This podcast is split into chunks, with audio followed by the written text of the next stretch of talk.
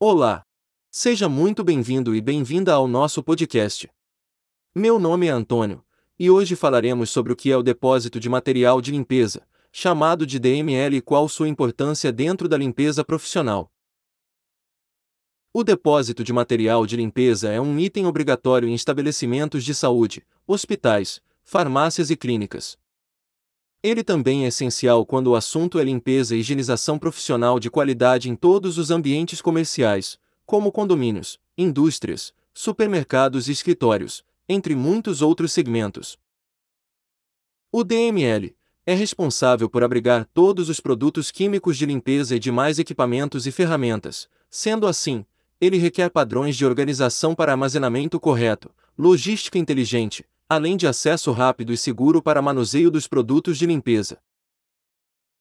Mas como montá-lo corretamente e qual a sua importância para os estabelecimentos?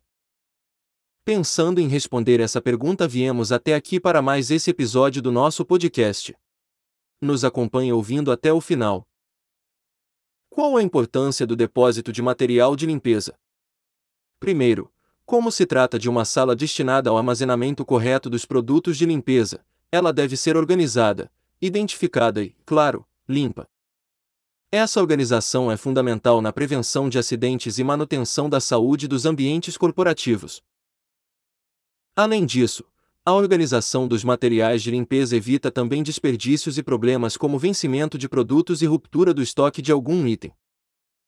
Ouça agora o que um DML organizado e limpo pode proporcionar: redução de riscos de acidentes, otimização de espaço, maior segurança e menos desperdícios. A adequação do DML para hospitais e farmácias é obrigatória. A Anvisa estabeleceu, em 2009, o Manual de Boas Práticas Farmacêuticas e, dentro dela, a obrigatoriedade do DML para todas as farmácias e drogarias. A regulamentação de número 4409 cita que os materiais de limpeza e gemicidas em estoque devem estar regularizados junto à Anvisa e serem armazenados em área ou local especificamente designado e identificado. Já nos hospitais e clínicas, há o regulamento técnico da Anvisa para planejamento, programação, elaboração e avaliação de projetos físicos de estabelecimentos assistenciais de saúde, que trata da obrigatoriedade do DML. Além disso, Dentro dos hospitais, existem áreas que necessitam de um DML específico, como os centros cirúrgicos. Mas como organizar um depósito de material de limpeza inteligente, prático e seguro? Independentemente do tamanho da sala destinada ao depósito de material de limpeza, alguns métodos de organização dos DML podem ser facilmente implantados para otimizar o procedimento e facilitar o acesso aos materiais nela armazenados. Vamos ouvir quais são esses métodos. Primeiro que entra, primeiro que sai, PEPS. Para evitar vencimentos de produtos, a metodologia PEPS considera a ordem de recebimento dos produtos. Sendo assim, os itens que chegam ao estoque são utilizados por sua ordem de chegada. Uma dica é etiquetar os itens com a informação da data da sua entrada.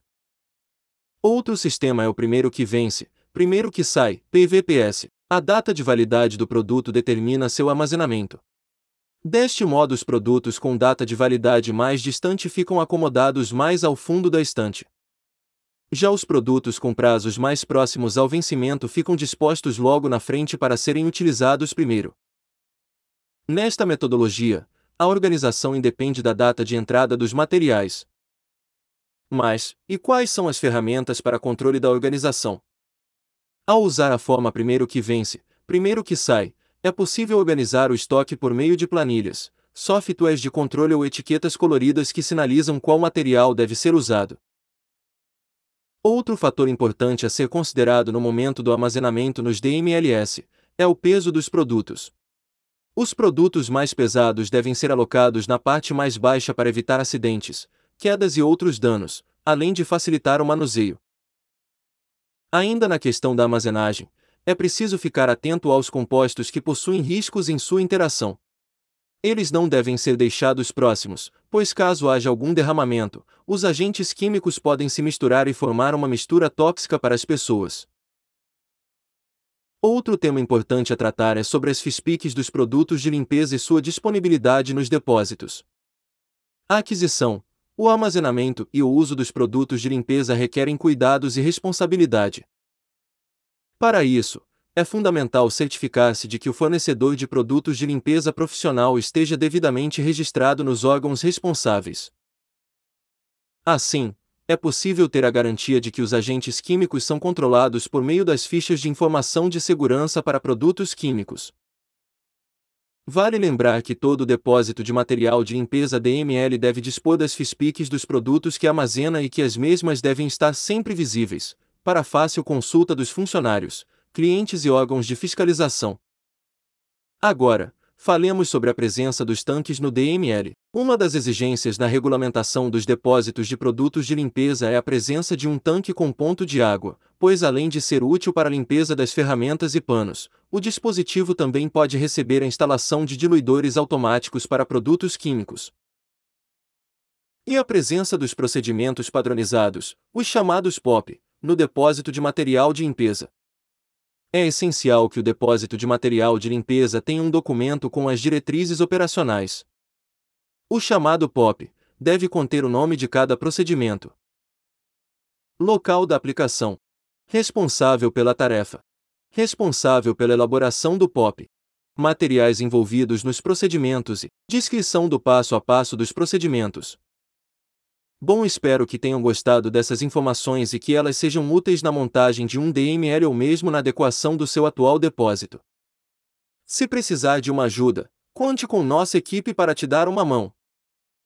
Obrigado pela atenção, e nos vemos em breve, em nosso próximo episódio.